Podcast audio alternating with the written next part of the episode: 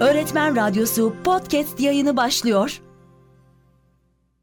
Öğretmen Radyosu, öğreten radyo. Bir Öğretmen Radyosu podcast'inden herkese merhabalar. Bu günlerde, bu korona ve karantina günlerinde insanların evlerinden ayrı kalmasını, akrabalarıyla uzun bir süre birbirlerini görememesinden dolayı yakındıklarını gördüm. İnsanlar sürekli olarak bunun ne kadar zor olduğunu, ailelerinden, sevdiklerinden ayrı kalmanın ne kadar zor olduğunu anlatıyorlar. Evet, bu zor bir şey. Anneden, babadan, kardeşten, iyi dostlardan, arkadaşlardan, her zaman alışveriş yaptığın bakkal amcadan ayrı kalmak, tanıdığın, büyüdüğün sokaklardan ayrı kalmak elbette ki zordur. Bu konuda hemfikiriz. Mesleğe bakmadan, yaşa bakmadan, kim olduğuna bakmadan gurbet herkesi aynı şekilde incitir, aynı şekilde kırar, aynı şekilde yorar. Evet, bu konuda hemfikiriz. Ancak şunu belirtmek isterim ki diğer meslek gruplarının nasıl olduğunu tabii ki bilmiyorum ama öğretmenlik için, biz öğretmenler için gurbette olmak, aileden, arkadaşlardan, eşten, dosttan uzak olmak mesleğimizin her zaman bir parçası olmuştur. Bizim ilk görev yerlerimiz genellikle sadece bir görev yeri değil, en güzel yaşlarımızı geçirdiğimiz bir hikayenin parçası olmuştur. En azından benim için öyle oldu.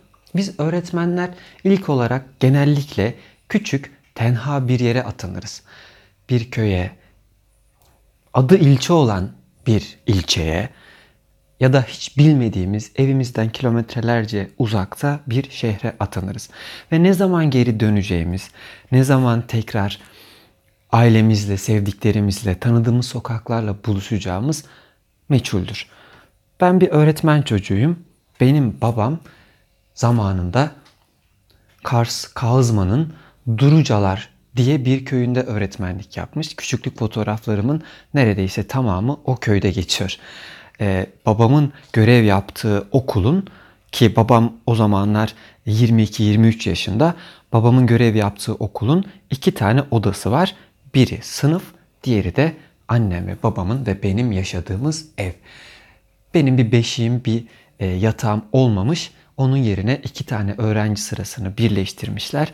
İçine battaniye serip yastıklarla bir beşik yapmışlar ve okul, babamın sınıfı bizim hayatımızın orta yerinde olmuş. Ben sınıfta büyümüşüm ve babamın en güzel yılları oralarda geçmiş. Sonra da bir şekilde babam memlekete dönmüş. O zamanlar hani biraz daha kolay bir yerden bir yere gitmek vesaire, daha fazla öğretmen ihtiyacı var.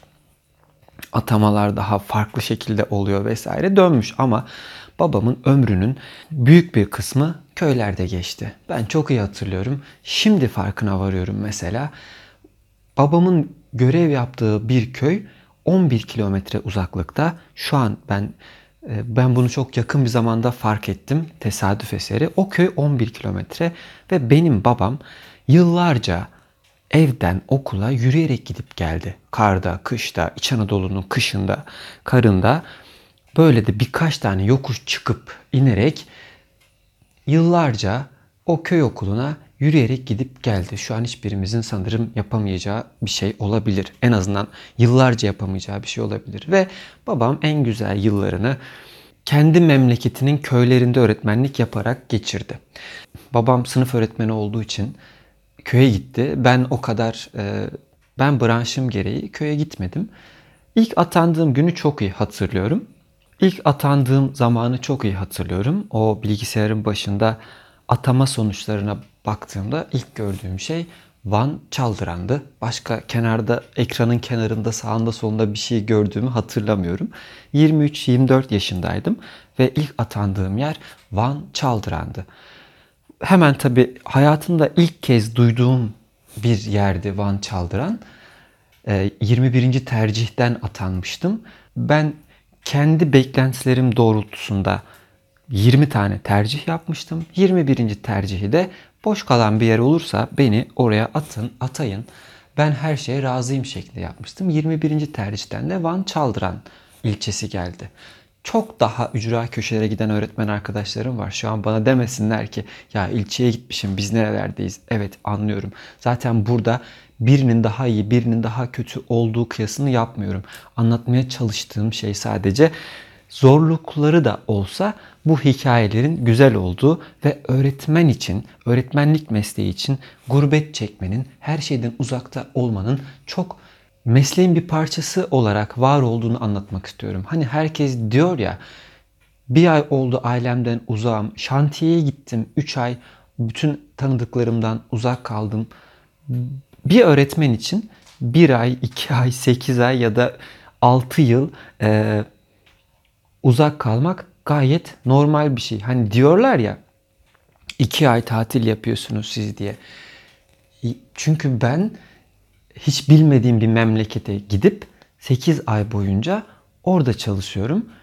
Bütün öyle zamanlar oluyor ki, öyle yerler var ki o 8 ay içerisinde, 9 ay içerisinde, o 10 ay içerisinde geri dönme şansınız olmuyor. Öyle bayram tatilinde 4 günlüğüne geleyim gideyim diyeceğiniz yerler değil. Öyle bir uçağa atlayayım gideyim geleyim diyeceğiniz yerler değil. Gitmeyi ve gelmeyi gözünüz kesmiyor. O yüzden bunu anlatmaya çalışıyorum. Bu uzaklık konusunun bizim için mesleğimizin bir parçası olduğunu anlatmaya çalışıyorum.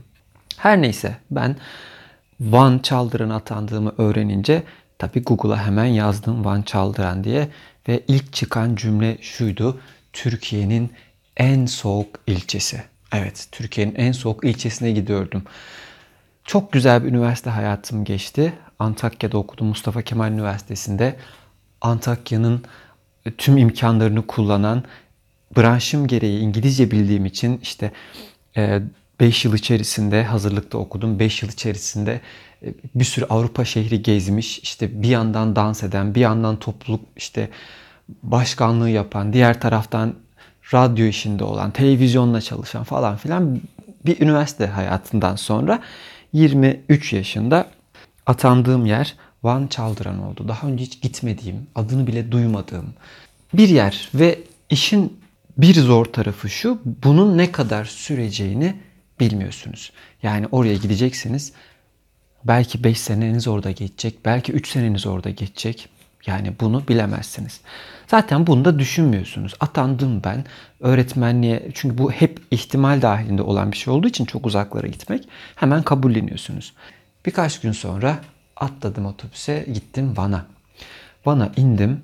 İnanılmaz bir kar yağıyor. İnanılmaz bir tipi var. Terminalden çıktım ve yanımdaki valizin, o kocaman boyum kadar valizin tekerleklerinden biri kırıldı. Biraz tek tekerlekle idare ettim. Sonra diğer tekerlek de kırıldı. Kar var. İnanılmaz bir rüzgar var. Tipi var, böyle yüzüme vuruyor. Sırtımda valiz ve ilçe terminalini arıyorum. Soruyorum insanlara, şuradan yürü 5 dakika sonra oradasın diyorlar. Sırtım ağrıdı, omzuma aldım o kocaman valizi. Hani böyle su taşıyan teyzeler olur ya, onun gibi benim de böyle omzumda çanta. İnsanlara soruyorum, ilçe terminali nerede, Çaldıran'a gideceğim, nasıl gideceğim diye. 5 dakika yürü diyorlar. Çok kısa diyorlar. Ben de yürüyorum. 45 dakika sürdü o 5 dakikalık yol. Ama bana şehirler arası yolculuktan daha zor geldi sırtımda o valiz ve o kar fırtınasının içerisinde. Her neyse, bu arada yemek yememişim. Dolmuşu buldum. Dedim ki ne zaman gidecek, ne zaman kalkacak dolmuş? Dediler ki hocam dolar dolmaz gidecek. Bu arada inanılmaz bir saygı. Öğretmen olduğumu ne zaman söylesem o hocam deyip sahip çıkıyorlar. Saat 4 gibiydi. Ben dolmuşa vardığımda ve ne zaman gideceğiz dediğimde 10 dakika sonra demişlerdi. Her yarım saatte bir ne zaman kalkacağız diye sordum. 10 dakika dediler ve saat 6.30-7 gibi otobüs dolmuş kalktı. Tabii ben bu arada gidemiyorum da 10 dakika dedikleri için bir yemek falan yiyeceğim. Yiyemiyorum da, bütün gün karnım aç vesaire vesaire. Bindim o dolmuşa. Belki ömrümün en çok hatırlayacağım yolculuklarından bir tanesidir o. Karanlık, her tarafta kar var. Yol karla kaplı. Beyaz bir minibüsün içerisinde 6-7 kişi gidiyoruz ve nereye gittiğimi bilmiyorum. Hayatımı yaşayacağım yere gidiyorum Ama hayatımı orada yaşamaya dair herhangi bir plan yapmadım. Hiç bilmediğim bir yere gidiyorum. Yalnızım, tamamen yalnızım. Yani ve artık öğretmenim, artık büyüğüm, artık yetişkinim, artık kocaman oldum. Bana bir sürü çocuk emanet edilecek. Artık öyle kolay kolay birilerine sığınamam. Zayıflık gösteremem falan diye düşünüyorum. Ve yola bakıyorum. Bu yol ne zaman bitecek? O kadar bilmiyorum ki gittiğim yeri. Yolun ne zaman biteceğine dair bir fikrim de yok. Kaç kilometre olduğuna internetten baktım. Şoföre falan da özellikle sormuyorum ne kadar sürecek diye. Çünkü 10 dakika demişlerdi ya. O yüzden bir çekiniyorum. Yol ilerledikçe kar artıyor, tipi artıyor. En son Çaldıran'a vardık. Ben onlara dedim ki öğretmen evine yakın bir yerde bırakın beni. Yakın kavramımız biraz değişikmiş. Beni bir yere bıraktılar. İndim. Tabii o kadar soğuk olduğunu, o kadar kar olacağını hiç hesap etmediğim bir ayakkabı var ayağımda. İndim ve yol buz. İndim, bir adım attım, yere düştüm. Valiz yanımda, valize bakıyorum. Yerde yattım birazcık bayağı. Güldüm hani kendime çünkü... O an benim için o çalışacağım yere, ilk görev yerime gelme hikayesini her zaman hatırlayacağımı biliyordum. Ve bu hikayenin yere düşerek başlaması o an beni güldürdü. Kalktım, öğretmen evini aramaya başladım. Havada bayağı kararmıştı artık. En son öğretmen evini buldum bir 15-20 dakika yürüdükten sonra. Yani zaten şehrin bir ucundan diğeri 15 dakika sürüyor, ilçenin bir ucundan diğeri yürüyerek. Ama öğretmen evini, dolmuşçu beni öyle bir yerde bıraktı ki benim öğretmen evini bulmam şehrin bir ucundan diğer ucuna gitmekten daha uzun sürdü. Ve öğretmen evindekiler bana dediler ki yer yok. Dedim ne yapacağım? Ben geldim hani en azından şurada sandalyede falan oturayım. Valla hocam sen bilirsin istersen otur ama arkada bir otel var dediler. Aa dedim tamam otel varsa ben hemen otele gideyim. Otele gittim. Yani soğuktan donma tehlikem olmasa oradan çıkar dışarıda uyumayı tercih ederdim. Hani dışarıda daha güvende hissedersiniz kendinizi. Yol yorgunuyum bir duş alayım dedim. Sonra duşa baktıktan sonra diye düşündüm. Hani kirlenmeyeyim daha çok. Hani bütün gün yolda gelmiş biri bütün gün yolda geçmiş kirlenmişim ama duşa girersem çok daha fazla kirleneceğim. O yüzden duşa girmekten tabii ki vazgeçtim. Ve o gece uyumadım. Hem heyecandan uyumadım. Yarın okula gideceğim işte öğrencilerimi göreceğim, göreve başlayacağım. İlk kez hani daha önce Milli Eğitim Müdürlüklerine gitmiştim ama bu sefer öğretmen olarak gideceğim. Gidip diyeceğim ki ben öğretmenim yeni atandım. Bunun provasını yapıyorum. Müdürle karşılaştığım zaman merhaba hocam ben yeni İngilizce öğretmeniniz falan diyeceğim. İlçe Milli Eğitim'e gideceğim. Merhaba ben yeni geldim ilçenize. Kim bu? İlçe Milli Eğitim Müdürü bu mu falan diyeceğim. Yani hani önemliyim. Öğretmen olmuşum. Ben önemli değilim. Öğretmen olarak gitmişim. Orada büyük bir boşluğu falan dolduracağım. Öğrencilere umut olacağım falan. O yüzden böyle uyuyamadım gece. Sabah saat 8.30 gibi hemen hazırlandım. Otelden çıktım. Öğretmen evine gittim. Bana bir yer buldular. İşte saat hocam 9-9 gibi çıkacak. Oradaki elemanlar sen oraya yerleş dediler. Tamam dedim. Çıktım işte odayı gösterdiler. Bu arada banyo ve duş ortak. Odamızda bunlar yok. Odada 3 tane yatak var. En kenardakinin birini ben aldım. Diğer kenarda da Muhittin Hoca diye bir hocam vardı rehber öğretmeni. O almış. Ortada bir yatak var. Ortada bir yatak olması çok önemli. Niye diyeceksiniz? Çok tehlikeli bir şey ortada bir yatak olması. Çünkü yaklaşık 3 ay civarında orada kaldık ve biz aşağı yukarı haftanın 5 günü orada biriyle uyandık. Yani ne zaman uyansak ya da ne zaman akşam işte bir kahvehane vardı kahve içip öğretmen evine odamıza dönsek başka biriyle karşılaşıyorduk. Yani İşte yoldan geçen birileri akşamı etmek için orada kalıyordu. Gecenin 4'ünde 5'inde işte bir tır şoförü kalacak yer bulamamış. Soğuk olduğu için tırda kalmamış. Geliyordu orada kalıyordu falan. Bir gidiyorsunuz işte havlulu bir adam odanızda merhaba diyorsunuz. Merhaba falan ve sürekli bu oluyor. 3 aylık bir dönem oldu orada. Neyse sabah bir uyandım saat 2. Sabah diyorum bu arada. Çünkü bir gün önce uyumamışım, o kadar yol yorgunu, bir de öğretmen evi o kadar sıcak ki. Uyumuşum. Uyandım, okul müdürünü aradım. Dedim hocam ben uyumuşum. Hani bir gün önce hayal ediyorum, merhaba ben yeni İngilizce öğretmeniniz falan diyeceğim adama. Sabahleyin uyandım, hocam ben uyumuşum.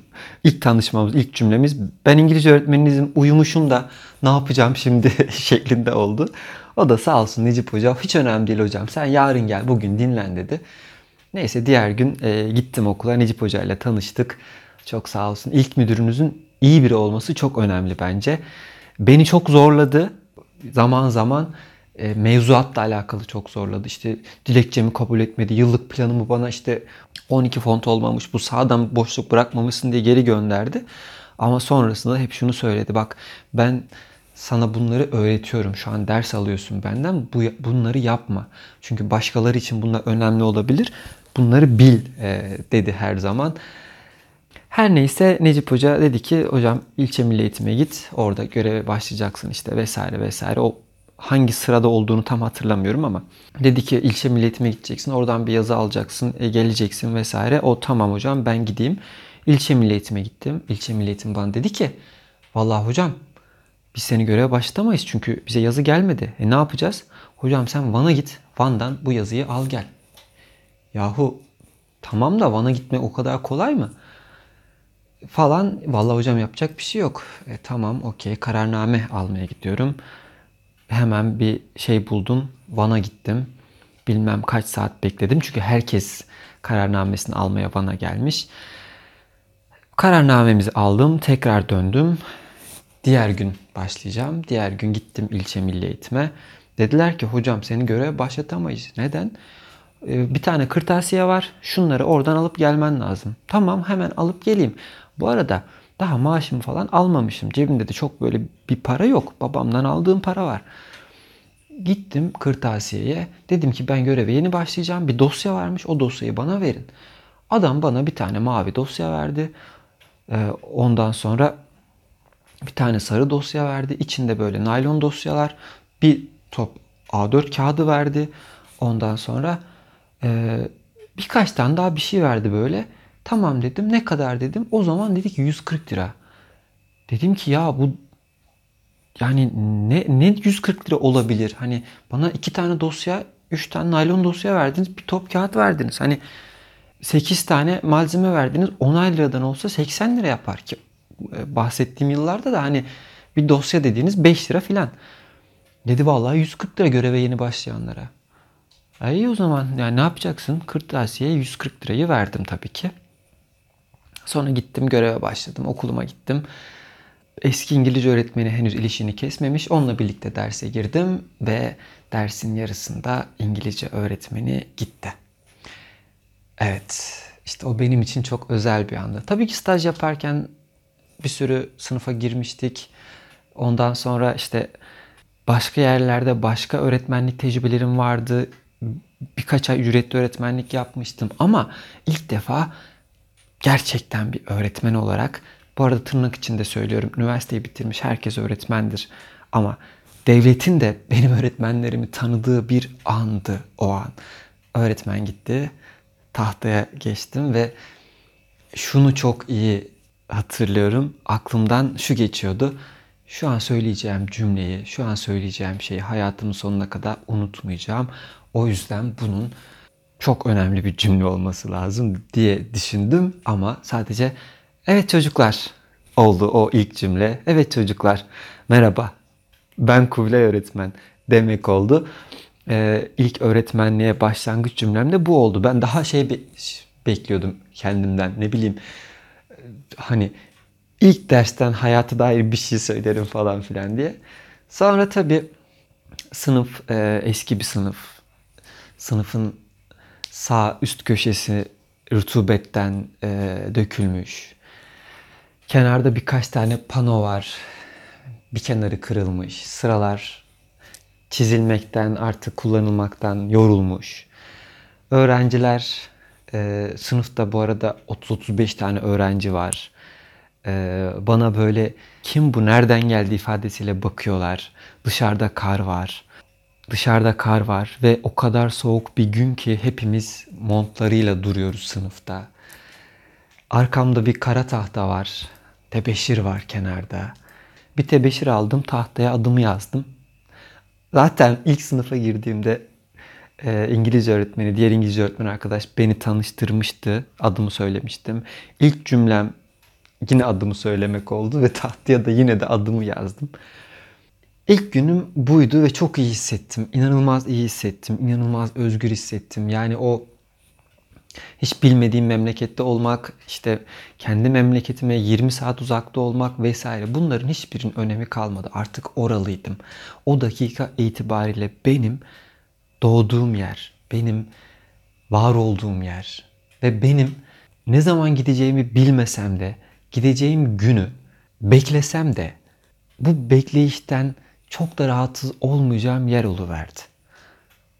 O sınıf dünyanın merkezi oluverdi. Omzumda beni rahatlatan bir yük oluverdi o kocaman okul. O okulun koridorlarında yürümek, sınıfa girerken kravatımı düzeltiyor olmak, oturmadığım sürece sınıfta önümü iliklemek. Bunlar benim için asla unutamayacağım tecrübeler oldu. Öğretmenlik öyle başladı. Bu arada okulun bahçesinde bir lojman var. 2 odalı. Oraya teklif ettiler bana, orada kalacağım, öğretmenimde kalma diye. Ama öyle bir lojman yapmışlar ki yani o inşaat mühendisi şunu hesaplamış lojman yaparken. Acaba bu lojmanı nasıl yaparsam hiç güneş almaz. Hani öyle bir yapayım ki ben bu lojmanı günün herhangi bir saatinde güneş almasın diye yapmış. Masa tenisi vardı orada ve masa tenisi oynarken, hareket ederken üşüyebildiğimiz bir yerdi. Çaldıran hep soğuk bir yerdi. Yani Rabbim Çaldıran'ın üzerine bir boşluk yaratmış sanırım. Yani 20 kilometre, 30 kilometre hatırlamıyorum. Ötede Muradiye diye bir yer var. Orada 15 derece sıcaklık. 30 kilometre öbür tarafta Çaldıran'a gidiyorsunuz. -2 derece. Biz bunu hiç anlayamıyorduk. Nasıl oluyor bu falan diye. Barış diye bir arkadaşım, matematik öğretmeni, beni hiç sevmiyordu ilk geldiğimde. Sonra çok iyi arkadaş olduk. Beni de şundan dolayı sevmiyordu. Şimdi Barış uzun zamandan beri orada öğretmenlik yapıyormuş. Haliyle tabii ki hani artık atandım, evleneyim falan. İşte okula da boş kontenjan var. Yeni biri gelecek. Hani belki onunla bir şey olur düşüncesi varmış. Ben gelince tabii ki bir de İngilizce öğretmenliğinde bayan popülasyonu daha fazladır. Ben gidince tabii bir erkek olarak Barış bana birazcık gıcık olmuş. Sonra çok iyi arkadaş olduk. Barış'ın bir arabası var. Kırmızı bir Uno ama hiç çalışmıyor. Çünkü Çaldıran gibi bir yerde arabanın çalışması için sadece benzin yetmiyor. Güneş enerjisine de ihtiyaç var. Yani öğleden sonra o gün havanın açık olması lazım. Güneşli olması lazım. Ve en az öğleden sonraya kadar o güneşin ısıtması lazım ki öğleden sonra 2-3 gibi okul bittikten sonra o araba çalışabilsin. Ama bu sefer de etraf karla kaplanmış olduğu için çalışsa da çok uzağa gidemezsiniz. Biz hafta sonları bazen çalışırsa araba bana gidiyorduk. Arabayı değiştirecekti Barış. Yeni araba alacaktı ve biz arabalara şu gözle bakıyorduk. Hangisini alıp acaba evin önüne park etsek de çalışmasa hani çünkü biliyoruz hangi arabayı alırsak alalım onu kullanamayacağız. Şunu abartmıyorum. Saat 6:40'da ders başlıyordu. Sabahçı, öğlenci vardı ve bizi götüren bir servis vardı ve servisçi abimiz sabah 4'te 5'te kalkıp servisin altında ateş yakıp, bakın abartmıyorum, ciddi söylüyorum. Ateş yakıp servisin çalışmasını sağlıyordu. Saat işte 6 gibi de bizi alıyordu. 6:40'da okulda oluyorduk. 6:40'da okulda oluyorduk. Sonra eve çıktık tabii. O zamanlar bakın ya bundan 10-11 yıl öncesini söylüyorum. Maaşımız 1900 lira filandı sanırım. 1600 lira mı 1900 lira mıydı? O kısmı o zamana kadar hiç ilgilenememiştik. Ne kadar kazandığımız önemli değil. Yeni başladık ya, ne verseler tamamız. Ve 1200 lira kira veriyorduk. bir tane böyle eski bir eve, çünkü yoktu başka ev. 1200 lira veriyorduk. Karşı tarafta belediyenin konutları vardı. Apart daire olarak 4 kişi kalmak istiyorsanız eğer bir evde, herkesin bir odası bir de ufak bir salon olan bir evde kalmak istiyorsanız adam başı 1000 lira veriyordunuz. Bu ciddi bir para. Bakın şu anla kıyaslarsanız bu ciddi bir para. Başka şansımız yoktu. Biz 1200 liraydı sanırım. Yanlış da olmasın. 1200 lira o zaman kira ödüyorduk. Yani ikimiz ödüyorduk arkadaşlar. En az yıkandığım yıllardı o zaman. En az duş aldığım yıllardı. Çünkü duş alabilmek için böyle yuvarlak tabletler vardı. Prize takardınız, onu suyun içine atardınız, o suyu ısıtırdı ve siz de duş alırdınız. Çünkü elektrikli şofbenin 3. ayarı sigortayı attırıyor. 2. ayarında duş alırsanız da muhtemelen bir hafta boyunca rapor alıyordunuz. Çünkü kesinlikle hasta oluyordunuz. Soğuk suyla yıkanıyordunuz. O tabletlerden 3 tane almıştık ve 3 tane de üçlü prizimiz vardı. Her odadan bir üçlü priz çekmiştik banyoya. Çünkü tek prizden üçünü takınca sigorta atıyordu. Çekmiştik ve 3 tanesini suyun içine atıyorduk. Bir 45 dakika bekliyorduk. Ve o kadar soğuktu ki 45 dakika sonra işte su ısınıyordu birazcık. Ama sen daha suyu üzerinden dökerken o su tekrar soğuyordu ve her duş alış, her banyo yapış hayatını riske atmak demekti. Çünkü biz su soğumasın diye bazen o tabletleri fişten çekmiyorduk. Yıkanabilelim diye. Kapıyı da kapatmıyorduk. Çünkü kapıyı kapatınca daha soğuk oluyordu. Kapı açık olsun. Bir de bir şey olursa ev arkadaşım gelebilsin diye. Neyse yine de çok güzeldi. Bunlar tabii ki zor anılar diye söylemiyorum. Bunlar zor şartlardaki çok güzel anılardı. Hala bakın şu an hatırlıyorum bunları. Hala bugün oralarda aynı şartlarda öğretmenlik yapan arkadaşlar var. Belki birazcık düzelmiştir ama Çaldıran ısınmadı. Hala soğuktur mesela. Sabah uyandığımızda okula giderken içimize nefes çekmemeliydik. Çünkü benim bıyığım vardı o zaman da. Bıyığım beyaz olurdu. Yapardım bir nefes alırdım içime. Bıyığımın buralar bembeyaz olurdu. Falan. Ama çok güzel arkadaşlıklar vardı. Diğer öğretmen arkadaşlarla birbirimizle artık aileydik. Birbirimizle akrabaydık. Tabii ki orada yaşayanlar, oradaki köylüler, veliler bizi çok seviyorlardı. Özellikle esnaf bizi çok seviyordu. Çünkü büyük bir gelir kaynağıydık. Ya bir bakkala girdiğiniz zaman çay içmeden, hatta yemek yemeden göndermiyorlardı. Sonra alıyorlarmış o çayın ve yemeğin parasını. Onu çok sonra fark ettik. Ama böyle bir saygı vardı. Öğrenciler tabii ki çok fazla saygı duyuyorlardı. Çok fazla seviyorlardı bizi. Biz onlar için çok başka bir şeydik. Çok başka bir kitaptık. Biz hiç görmedikleri, hiç bulamadıkları, hiç karşılaşmadıkları bir şeydik onlar için de. Bize inanılmaz saygı duyuyorlardı. Biz de canla başla onların hayatında neyi değiştirebilirize bakıyorduk. Tamam, sınava hazırlıyorduk. İşte bir soru daha fazla yapsınlar, bir net daha fazla yapsınlar diye uğraşıyorduk. Ama onun haricinde o öğrencilere vizyonlarını açmak için, dünyanın buradan başka bir yer olduğunu göstermek için taklalar atıyorduk ve bu taklalar bizim çok hoşumuza gidiyordu. En azından benim çok hoşuma gidiyordu. Bazen dertsiniyorduk, bazen neden buradayım diyorduk. Çünkü dediğim gibi 23 yaşındasınız, hayatınızın en güzel yılları, büyük bir şehirde okumuşsunuz, güzel şeyler yaşamışsınız. Sonra 23 yaşında sizi hiç gitmediğiniz ve gitmeyi planlamadığınız bir yere bırakıyorlar. Benim için Mars ve Van aynı şeydi. İkisinden de haberdardım. Ama oralara gidilebileceğini hiç düşünmemiştim. Bir de Çaldıran Tendürek Dağı'nın altındadır. Orada böyle lav akmış ve hala o kayalar, o lavlar, o lav kalıntıları orada gözükür. Mars yüzeyi gibidir orası. Bu benzetmeyi de onun için yaptım. 24 Mayıs benim doğum günüm. 24 Mayıs'ta kar yağdığını hatırlıyorum.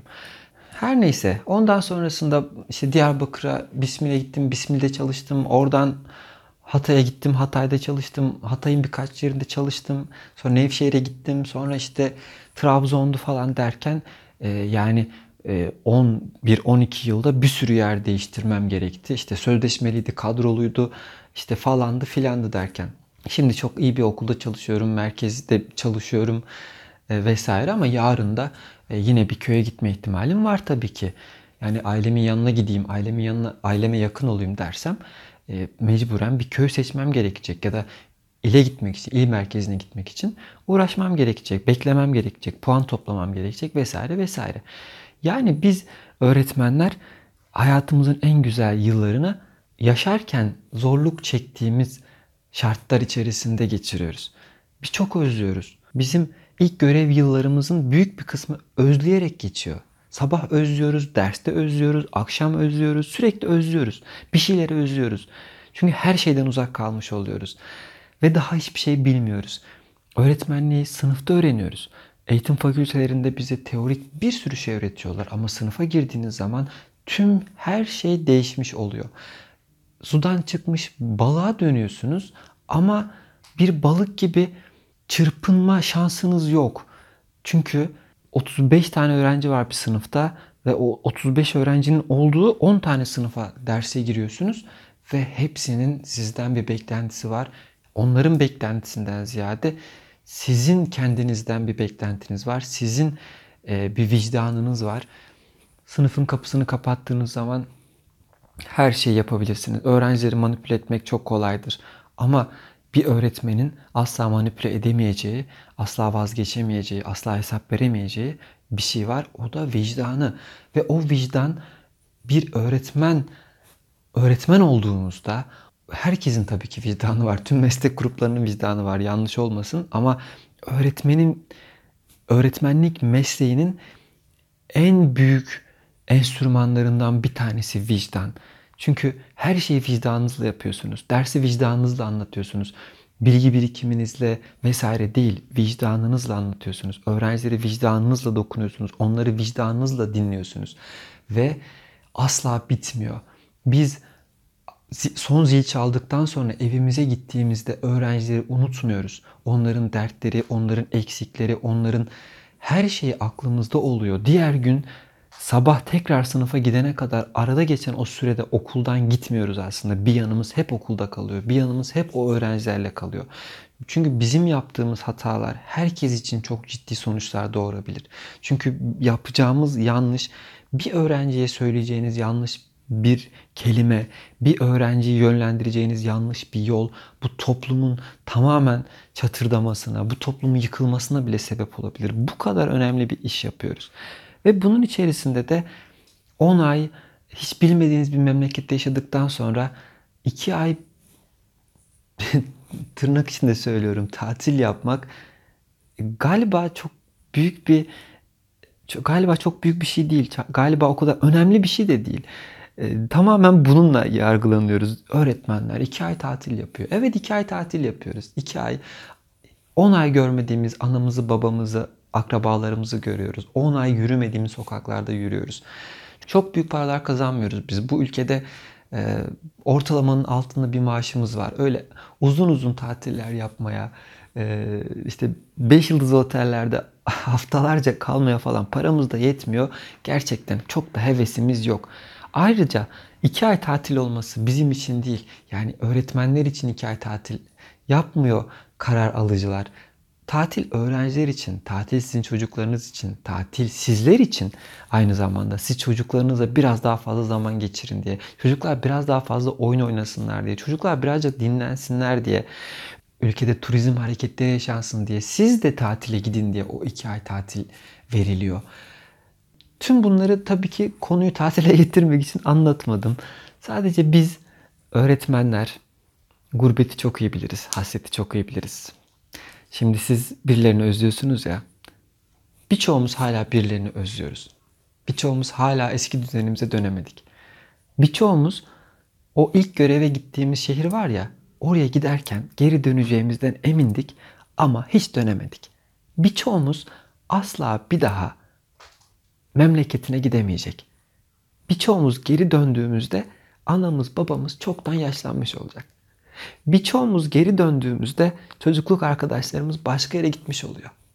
Birçoğumuz geri döndüğümüzde önünde top oynadığımız binaları yıkmış oluyorlar. Birçoğumuz geri döndüğümüzde artık döndüğümüz yerde kalmak istemiyoruz. Birçoğumuz geri döndüğümüzde artık başka biri oluyoruz. Birçoğumuz geri döndüğümüzde artık eski şarkıları sevmiyoruz. Ama seviyoruz. Öğretmenliği çok seviyoruz. Çocukları çok seviyoruz. Teneffüs zilini çok seviyoruz. Tebeşiri çok seviyoruz. Kara tahtayı çok seviyoruz. Okul servisini bile seviyoruz çoğumuz. Sevmeyenimiz yok mu? Var. Saat geçsin diye sınıfta saate bakan yok mu? Var. Ama birçoğumuz bunu yapmıyoruz. Birçoğumuz siz uyurken acaba Ayşe'ye ne olacak? Okan çok kırılmış olabilir mi bugün? Mehmet'in dersleri kötüye gidiyor. Acaba bir sıkıntısı mı var? Yarın anlatacağım konuyu çok iyi anlatmalıyım. Çünkü bu çok önemli. Diye uyuyoruz. Geceleri bunları düşünüyoruz. Geceleri bunları düşünüyoruz. Hatta bunları o kadar çok düşünüyoruz ki. Ev kredilerimizi, araba kredilerimizi, ay sonu gelecek faturaları, servis parasını, bunları düşünmeye zamanımız olmuyor. Bunlara üzülemiyoruz bile.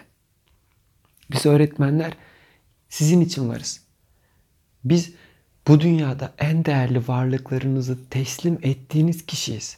Bundan daha ötesi var mı? Bundan daha kıymetli bir şeyiniz var mı teslim edecek? Siz çocuklarınızı bize teslim ediyorsunuz. Biz de birazcık iyi olalım.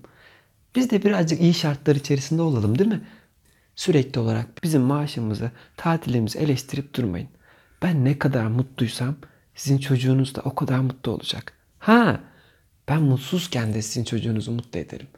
Ben sizden bağımsız bir şekilde sizin çocuğunuza sahip çıkarım. Çünkü biz hepsinin anasıyız. Hepsinin babasıyız.